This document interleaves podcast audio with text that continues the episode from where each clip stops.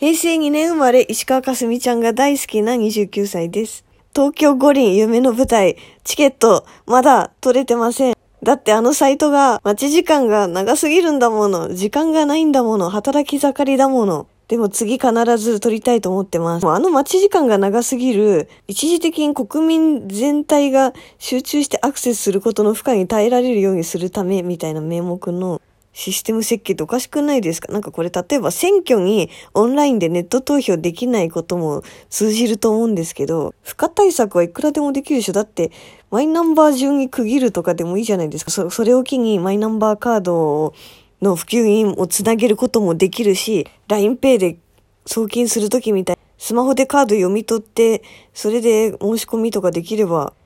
別に予定合わせて何月何日に行かなきゃいけないとかいうこともなくなるし、っていうことなんてまあとっくに考えられてはいると思うんですけどね。日本では流行らないみたいな謎のローカライズ発想をしてないで、先進国標準の環境が整えばいいなと思います。